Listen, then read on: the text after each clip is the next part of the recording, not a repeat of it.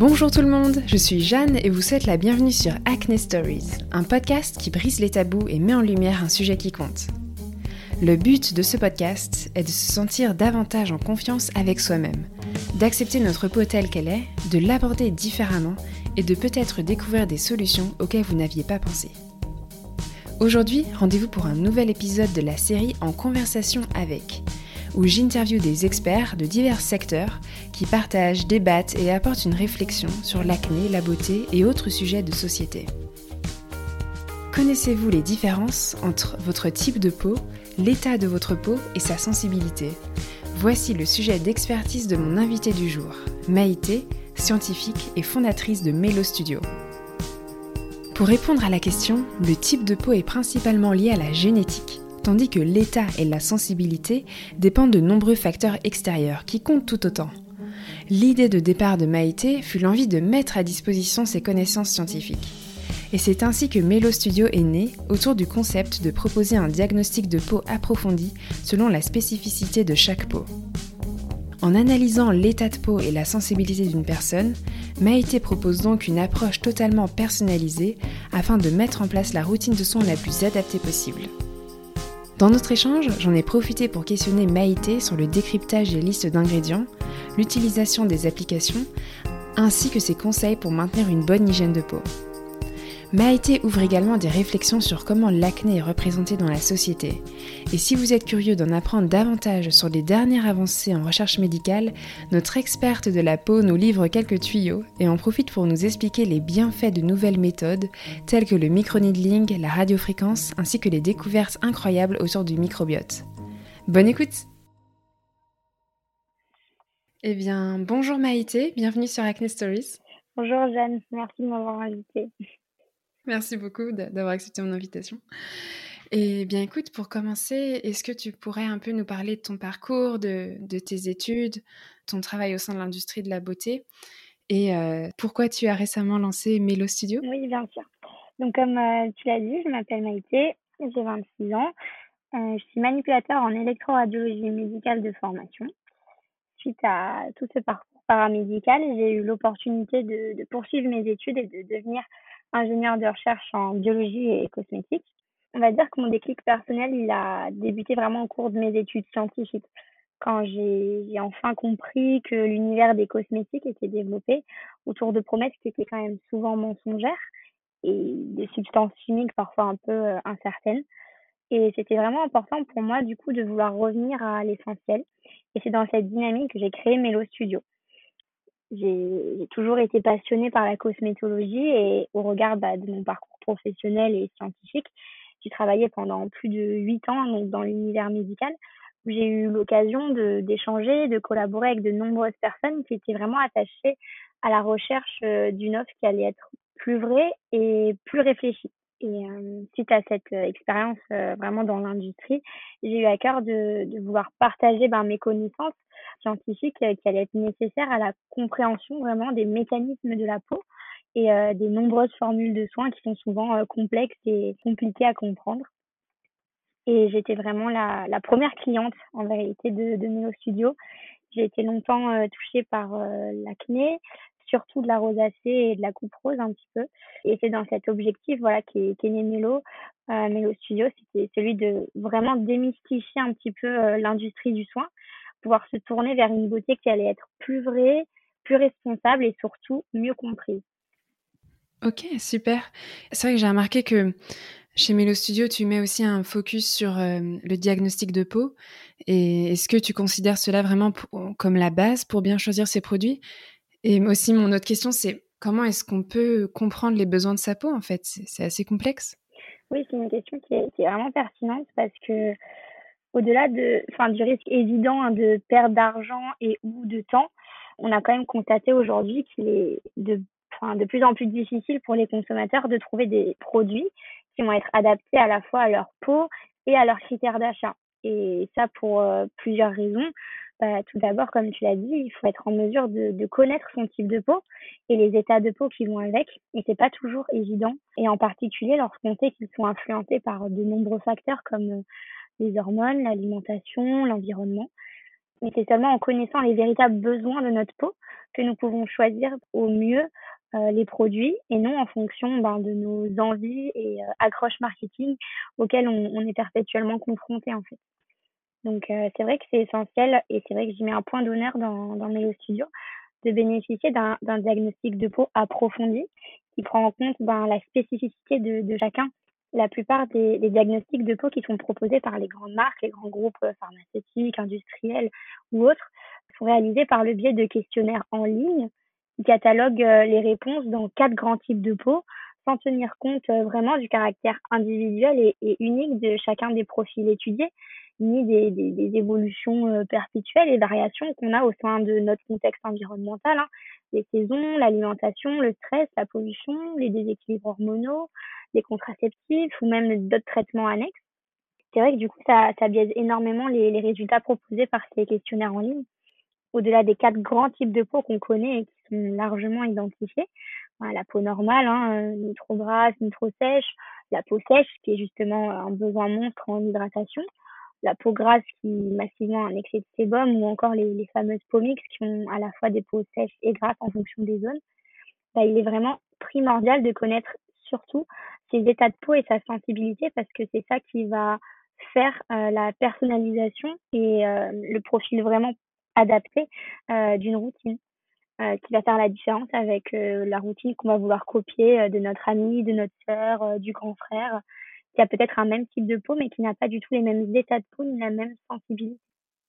Est-ce que tu es d'accord avec le fait que bah, l'approche de la peau doit être totalement personnalisée à chacun? Oui, tout à fait. C'est vraiment ça, dans le sens que notre peau, notre type de peau est régulé par la génétique. Il est donc bah, primordial de, connaître parfaitement chacun de nous ben, notre type de peau et de savoir les, produits qui sont donc adaptés.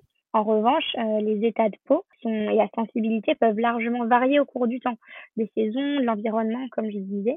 Et du coup, avec toute cette complexité, malgré l'accès qu'on a aux informations qui sont quand même de plus en plus simples, parce qu'aujourd'hui, il est quand même relativement facile de s'éduquer, de s'informer, notamment sur les réseaux. En revanche, voilà, si on souhaite obtenir des résultats qui sont optimaux, il reste quand même impératif de mettre en lumière les, les véritables besoins de notre peau et c'est justement euh, bah, quand je me suis aperçue qu'on était nombreux à pas savoir réellement cibler et comprendre les mécanismes à l'origine de tout ça, que j'ai eu envie de mettre mes compétences scientifiques au service de diagnostics qui du coup étaient vraiment personnalisés et adaptés au profil euh, ben, unique de, de, chaque personne. Ok, top. Mais en tout cas, c'est un excellent concept et je pense que c'est c'est complètement la cosmétique de demain. Oui, bah, je te remercie, c'est vrai que c'est l'idée. Je pense maintenant aux produits. J'ai vu notamment sur euh, ton blog euh, que tu fais des, des explications sur des ingrédients spécifiques et ça, je trouve ça super intéressant. Bah, ce que j'observe moi au sein de la communauté d'Acne Stories, c'est que les gens ont envie de comprendre euh, ce qu'il y a dans les produits, les effets que ça va faire sur leur peau et également vraiment choisir les produits parce qu'il y a tellement de marques sur le marché que c'est assez difficile au final, surtout quand on n'a pas forcément de connaissances en dermatologie. Comment est-ce que tu fais, toi, pour euh, évaluer la qualité d'un produit? Est-ce que quelles sont euh, tes astuces euh, que tu peux nous faire partager sur la sélection de, de nos routines? Alors, c'est vrai que choisir aujourd'hui les bons produits dans un univers parfois semble saturé par un trop d'informations, ça devient vraiment difficile. Et il est courant bah, de se laisser un petit peu duper par les termes et appellations marketing vendeurs hein, qui reviennent souvent. Et malheureusement, euh, ça nous aide vraiment pas euh, à choisir tous les produits. Mais euh, en fait, il faut toujours commencer par la base. C'est une routine basique qui conviendra quand même de, de base à tous les types de peau. Elle se compose d'un nettoyant, d'un hydratant et d'une crème solaire. Et c'est tout. C'est la base des bases et c'est ce qui aidera la peau à continuer à faire ce qu'elle sait faire de mieux, c'est-à-dire ben, vivre tout simplement. Parce que la peau est un organe hein, et c'est même le plus, le plus grand organe du corps. Donc, pour pouvoir vivre correctement, la peau doit absolument être nettoyée. C'est évident si on porte du maquillage ou même uniquement de la crème solaire. Et ainsi, sans un véritable nettoyage et démaquillage, ben, tous les débris gras, la pollution, le maquillage euh, et autres débris vont rester à l'intérieur des pores avec le sébum et les peaux mortes. Et là, ben, bonjour l'acné. L'hydratation, c'est aussi la deuxième clé de voûte. C'est un tout qui est tout aussi important et qui permet ben, de bien maintenir la protection de la peau, le fameux film microlipidique protecteur. Et le choix de l'hydratant, en effet, du coup, va dépendre du type de peau. Un autre point dans, cette base vraiment essentielle, c'est la crème solaire. c'est le fondamental pour se protéger. Hein. Il ne faut pas non plus diaboliser l'exposition au soleil, bien sûr. Elle permet de synthétiser la vitamine D, qui est très importante pour nos os et même notre humeur. Mais euh, c'est quand même essentiel de ne pas trop répéter les expositions aux UVA, UVB, qui sont à l'origine de taches, de brûlures, de rides ou même de, de mélanome, hein, donc les cancers de la peau. Et c'est ces trois éléments universels hein, qui permettent de maintenir une bonne hygiène de peau et d'éviter euh, des rides précoces. Mais une fois ce socle basique, c'est vrai que ça reste en effet compliqué de choisir des produits et qu'il va falloir ajuster la routine ben, en fonction de nos fameux états de peau et de notre sensibilité. Et c'est seulement avec un diagnostic euh, poussé qu'on pourra mettre en place ces éléments et donc rester euh, à la fois vigilant sur la composition des produits. Et c'est ce qui, du coup, pour répondre à ta question, va devoir guider nos choix la seule chose vraiment essentielle, c'est la liste d'ingrédients ou la fameuse liste euh, INCI, comme on l'appelle. Oui. C'est la liste des ingrédients donc cosmétiques qui va composer un produit.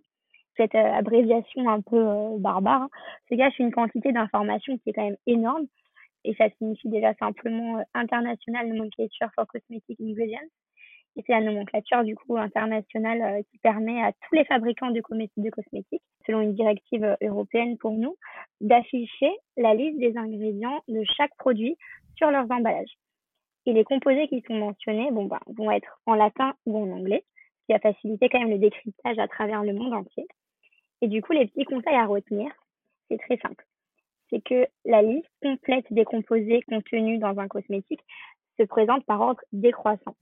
Ainsi, si la liste commence par euh, aloe Miller extract, c'est qu'un jus ou un extrait euh, d'aloe vera est le composé le plus présent dans votre produit. Et en général, euh, les 5 ou 6 premiers ingrédients qui sont listés représentent plus de 70% du produit total. C'est la fameuse loi des 5 premiers. Hein. J'ai fait un article sur Instagram il n'y a pas longtemps sur ça même si la liste INCI ne donnera jamais la quantité exacte contenue, ça permet de pouvoir euh, choisir un produit en connaissant ben, ceux qui seront en plus grande quantité et ceux qui seront en fin de liste, ceux qui seront donc en plus faible quantité. Par exemple, euh, ceux qui sont dosés à 1 de moins pour cent euh, apparaissent en fin de liste. Mais par exemple, si vous en avez un qui est à 0,4% et un à 0,01%, ce sera impossible de savoir en fonction vraiment exacte de leur position sur la liste le pourcentage. Mmh. Donc, vers la fin de la liste, c'est impossible de savoir exactement. Mais ce qu'il faut retenir, c'est qu'une fois que vous connaissez ces points, c'est-à-dire vous avez retenu, par exemple, les ingrédients comédogènes à éviter, vous pouvez directement les chercher dans la liste de composition et savoir euh, à peu près où ils se situent, si en effet ils sont en trop grande quantité pour ce que vous recherchez ou s'ils sont en faible quantité et que du coup ça suffira.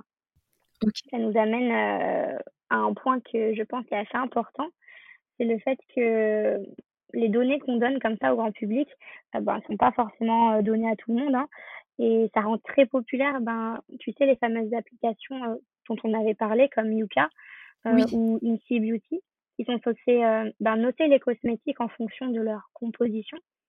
Mais il reste quand même vraiment important de, de rappeler que tout produit cosmétique en France et ailleurs en Europe hein, est soumis à une réglementation qui est très stricte est coordonnée par euh, des scientifiques, des toxicologues qualifiés. Et ces applications qui notent les produits uniquement en fonction de la présence ou non d'ingrédients potentiellement toxiques sans vraiment tenir compte de leur concentration. Et euh, la plupart des ingrédients qui sont signalés par ces applications sont en trop faible quantité pour présenter un risque potentiel. Et en revanche, le faible pourcentage qui est contenu dans les produits a un intérêt notable, souvent comme conservateur, humectant occlusif ou autre. Et ainsi, le, produit en lui-même ne présente souvent aucun risque.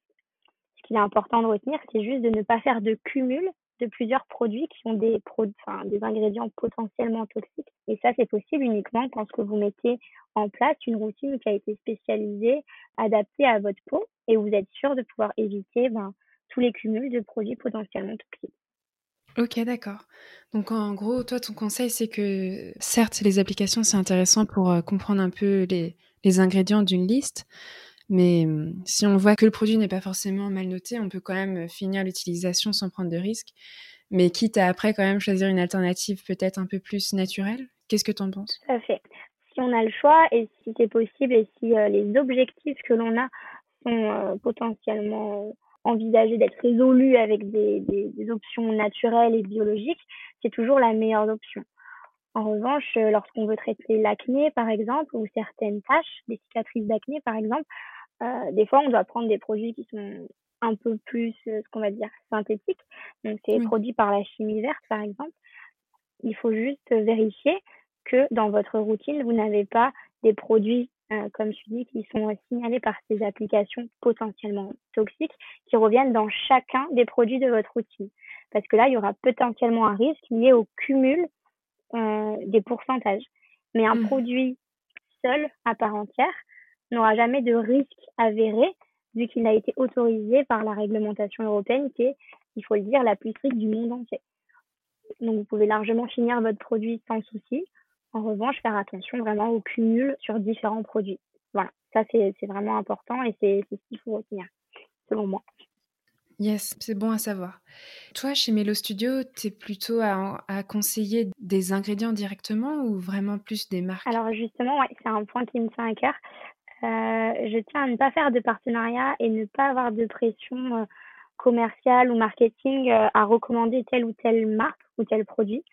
Justement, lorsque je mets en place un diagnostic de peau, je vais essayer d'expliquer et de définir au plus simple les mécanismes à l'origine des problématiques ciblées. Et ensuite d'expliquer à, à, ma client quels seraient les, principes actifs, les ingrédients nécessaires pour venir pallier le problème.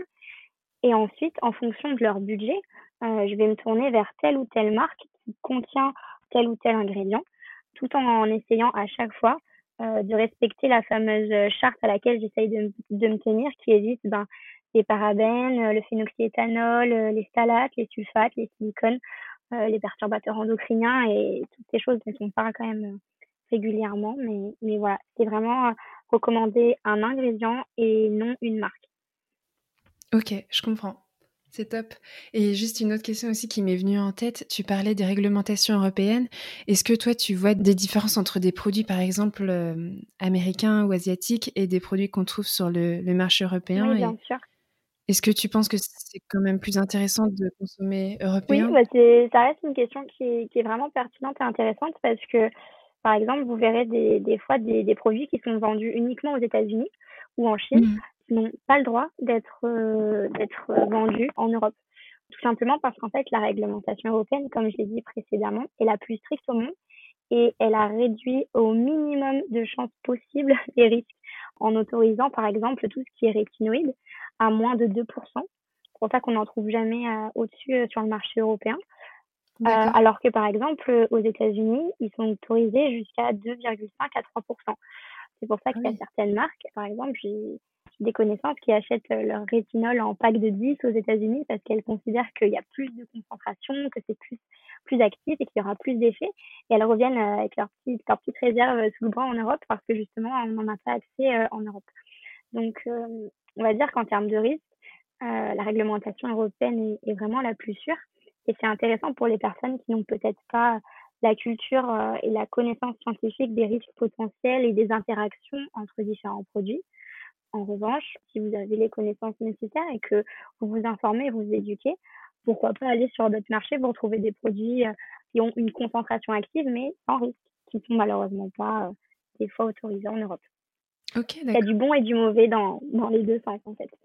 C'est mmh. encore une fois une histoire de, de, perception et bien évidemment de, de cumul et d'interaction euh, au niveau des risques. Ok, d'accord, je comprends. Bah, merci pour tes explications.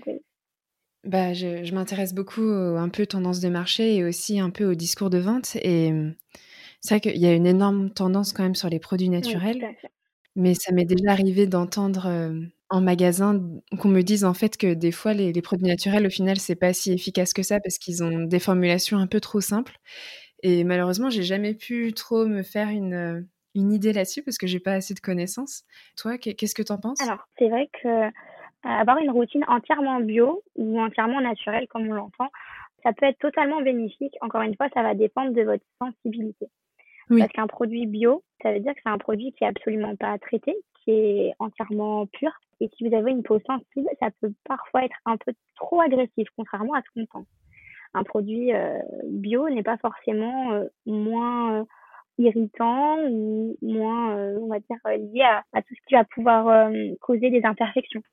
Par contre, si vous êtes dans une dynamique de vraiment traiter des, choses qui sont profondes, comme des taches ancrées, ou euh, des fois de l'acné euh, hormonale ou inflammatoire qui a tendance à se positionner dans les couches plus profondes euh, du derme. Là, malheureusement, les produits uniquement bio ou naturels ne seront, selon les personnes, peut-être pas suffisants. Il va falloir passer à, à des ingrédients qui sont dits chimiques ou synthétiques, parce que sinon, bah, il n'y aura pas assez d'effet parce que justement, bah, c'est pas assez fort. Ok, je comprends. Je sais pas si c'est clair. Ah mais si, si, totalement, oui. En réalité, en fait, ça va vraiment dépendre de votre sensibilité. Il y a des peaux qui vont totalement accepter le bio et le naturel et chez qui ça va suffire. Et il y a des gens qui vont absolument pas supporter le bio, mais qui vont supporter des, enfin, des, composés euh, synthétiques, chimiques, et ça seulement sera nécessaire. Il y a des gens euh, qui supportent les acides de fruits, les acides enzymatiques, etc., mais qui ne supportent pas le bio. Et pourtant, c'est naturel. C'est vraiment une histoire de sensibilité et de perception de votre peau super intéressant. Effectivement, j'ignorais ce point et, c'est intéressant de le rappeler. Je pense aussi à certaines marques euh, qui font des focus euh, sur des ingrédients. Je pense à The Ordinary, par exemple, qui marche euh, très bien sur les traitements de l'acné aussi. Leurs produits ont beaucoup de succès. Est-ce que toi, tu as des ingrédients du coup que tu conseilles souvent aux peaux à imperfections Oui, tout à fait. C'est vrai que les peaux qui ont de l'acné, on a tendance à recommander forcément le, niacinamide, hein, qui est très connu, qui est un séborégulateur. Euh, également, euh, tout ce qui va être acide salicylique, qui va permettre euh, vraiment de venir nettoyer le port en, profondeur. Euh, on trouve aussi, euh, bien évidemment, c'est assez connu, le peroxyde de benzoïle. Alors ça, malheureusement, en France du moins, c'est possible d'en avoir uniquement sous prescription médicale. Et voilà, c'est généralement les trois produits que je recommande le plus pour l'acné. Euh, avec bien évidemment une protection solaire, UVA et UVB. Et ensuite, en fonction de votre type de peau, on va adapter euh, un hydratant qui sera peut-être plus des céramides, plus des peptides, plus quelque chose d'occlusif. C'est au cas par cas. Mais les trois grands euh, ingrédients vraiment, vraiment recommandés, c'est le niacinamide, l'acide salicylique et le peroxyde de benzoïle. On peut de plus en plus, c'est vrai que ça commence un petit peu à avoir des, retombées dans, le monde scientifique. Il y a de plus en plus de publications également sur l'acide azélaïque. Peut-être que tu en as déjà entendu parler. C'est une suspension euh, qui mime un petit peu euh, le même effet que le niacinamide et qui a un très bon effet séborégulateur. Ok, d'accord, top. Pour rester un peu sur le sujet de l'acné, je sais que toi, tu as travaillé plusieurs années dans l'industrie. Est-ce que tu as fait des observations sur comment est-ce que l'acné est traité ou perçu euh, dans la société en général ou dans, dans l'industrie? Oui. Euh, bah, j'ai moi-même du coup été touchée il y a peut-être 5 ou 6 ans de ça pendant de longues années par euh, de l'acné de la, la rosacée, de la coupe rose. Et déjà à l'époque et depuis bien trop longtemps et encore aujourd'hui, bah, c'est vrai qu'essayer de trouver celles et ceux qui sont atteints euh, d'acné bah, dans les magazines, les publicités, les films, les défilés, les livres, ça revient à chercher une aiguille dans une botte de foin. Et voilà, qu'on ait des, boutons à cause du stress, enfin n'importe quel type d'acné, ça touche près de 70% des, personnes euh, adolescentes et un quart des, personnes de plus de 25 ans. Et il y a absolument rien qui a évolué, clairement. Euh, depuis quelques années, on trouve quand même de plus en plus, hein, peut-être pour répondre à ce manque de représentation, euh, un nouveau mouvement qui s'inspire un peu du body positive, euh, le fameux skin positive ou acné positivity, qui montre un peu voilà des visages naturels avec euh, les cicatrices, les taches de naissance ou des boutons dans le but peut-être, je sais pas, je pense, de mettre un peu un terme à la honte ou le malaise que provoque euh, ben ce besoin quotidien de, camoufler ces imperfections et d'aider ben les femmes et les hommes à s'accepter loin des, stéréotypes. Et je pense que euh, doucement, petit à petit, la, la société évolue, mais c'est vrai que ça reste quand même toujours compliqué aujourd'hui de banaliser l'acné. D'autant plus dans l'industrie culturelle et médiatique, qui n'est pas plus avancée à ce niveau. Hein. On fait appel à, à, des acteurs adultes pour jouer des personnages adolescents euh, au cinéma, donc on se débarrasse des imperfections qui pourraient apparaître à l'écran. Pareil dans la littérature, hein, euh, on fait souvent l'impasse euh, sur tout ce qui est caractéristiques physiques jugées disgracieuses. J'ai jamais vu un super-héros dans un livre décrit avec de l'acné. Enfin, c'est vrai que c'est toujours difficile de, se représenter des, femmes aux peaux, aux peaux marquées avec des rides, des boutons, des vergetures. C'est quelque chose qu'on entend quand même énormément dans, dans les plaintes sur les réseaux. Et on a souvent entendu que ben, les problèmes de peau étaient liés à un manque d'hygiène alimentaire ou physique. Et euh, avec le fameux euh, un esprit sain dans un corps sain, ben, on voudrait peut-être exprimer voilà, que l'acné, ça serait le résultat d'une faute chez quelqu'un qui a un bouton.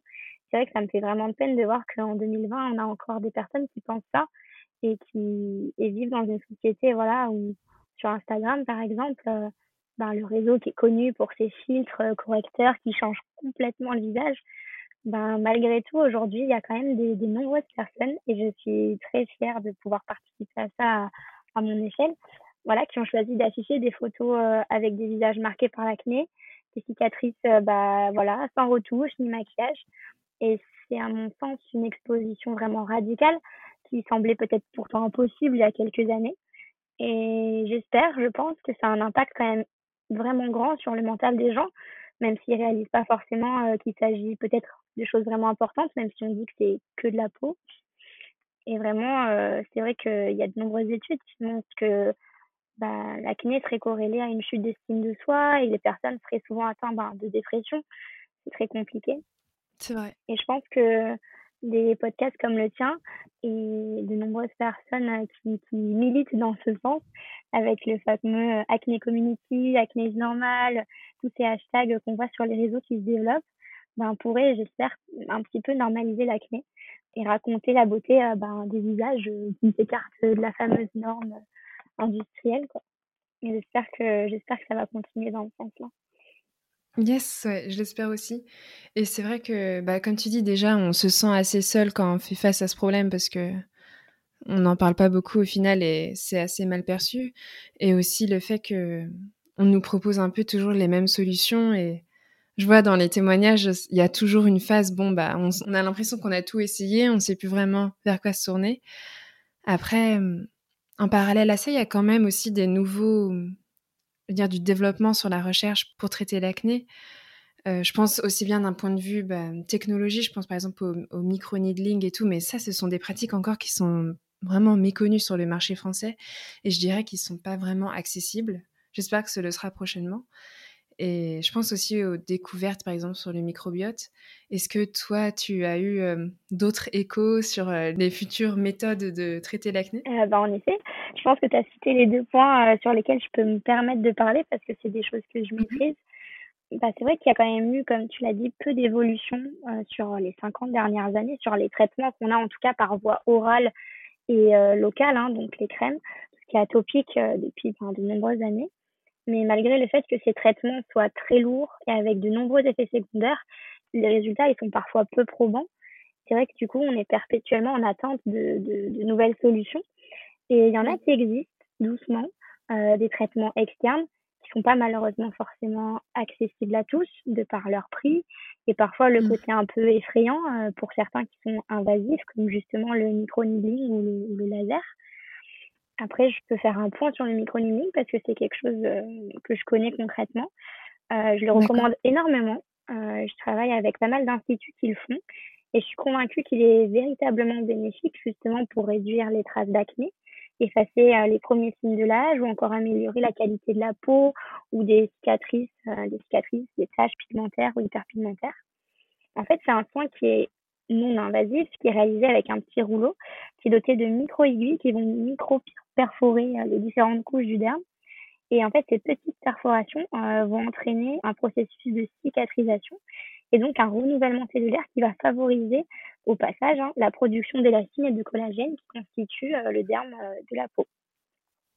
Donc c'est hyper intéressant. Il existe le micro-needling qu'on trouve en institut avec un roller à usage unique, hein, euh, à peu près 0,5 euh, mm l'aiguille. Ça va pas jusqu'à l'hypoderme. C'est pour ça qu'on considère que c'est non invasif, même si on parle d'aiguille. Il existe aussi le micro-needling qui est combiné à un appareil de radiofréquence. Et ça, c'est très efficace pour les personnes qui font des tâches hyperpigmentaires et qui ont énormément de cicatrices. Souvent, les cicatrices qui sont hypertrophiques, hein, donc en surface, ou justement à l'inverse, les cicatrices creuses. Ça, ça marche énormément. Et donc, euh, ça fait souvent euh, beaucoup plaisir aux personnes qui ont de l'acné, qui se rendent compte que ça y est, je n'ai plus d'acné, mais j'ai des cicatrices, comment je fais? Ben voilà, il existe cette solution. Et l'avantage, c'est que ça convient vraiment à tous les phototypes de peau, donc aussi bien les peaux blanches que noires, mais également tous les types de peau. Il y a évidemment, malheureusement, forcément des, contre-indications. Bah, les femmes enceintes, les personnes sous anticoagulants ou anti-inflammatoires, euh, les personnes qui ont des maladies auto-immunes ou alors quand on a vraiment de très très grosses éruptions cutanées. Si on a vraiment de l'acné sur tout le visage, ben, ça risque de l'aggraver. Donc euh, les personnes à l'institut vous le refuseront généralement. Ou alors euh, si vous avez de l'herpès ou des plaies sur le visage, c'est vraiment des, des, des contre-indications auxquelles il faut se tenir. Après, tu parlais également du, du microbiote, quelque chose qui me tient à cœur parce que à côté de ces traitements externes, c'est vrai qu'on m'a toujours un petit peu partagé le côté euh, des choses simples, du naturel, des choses qui viennent de l'intérieur, d'une assiette équilibrée, tu sais. Et selon moi, c'est vrai que tout est lié. Et aujourd'hui, il y a énormément de communication sur euh, l'intérêt des compléments alimentaires, euh, des pré et des probiotiques. Et je pense que c'est une piste qui est réellement intéressante pour le futur. On a montré que l'intestin, c'était le deuxième cerveau du corps humain. Et il y a énormément de publications scientifiques, vraiment énormément, qui conclut que le microbiome cutané hein, euh, a récemment émergé comme composant qui était vraiment essentiel dans la santé de notre peau. Et par exemple, euh, une augmentation ou une déficience de ce microbiome cutané apparaît généralement comme le facteur clé dans toutes les maladies inflammatoires comme l'acné, justement. Et c'est pourquoi ben, je pense que tout dérèglement, par exemple avec une augmentation une diminution euh, des bactéries pourrait, selon les dernières études, être vraiment à l'origine de toute la pathogénèse euh, comme l'acné ou même euh, le psoriasis. Je pense qu'il faut donc garder vraiment espoir sur des stratégies et des innovations futures dans le traitement de l'acné. Euh, il y a de nombreux scientifiques et médecins qui y travaillent et je suis persuadée qu'avec un, diagnostic précis et une routine personnalisée et adaptée au regard ben, du diagnostic, toutes les problématiques de peau peuvent être traitées euh, aussi bien avec euh, des traitements euh, cutanés, donc des crèmes, traitement des traitements oraux, mais également justement ces fameux traitements externes ou internes. C'est un vrai traitement holistique qui prend la peau dans son ensemble. Ok, super.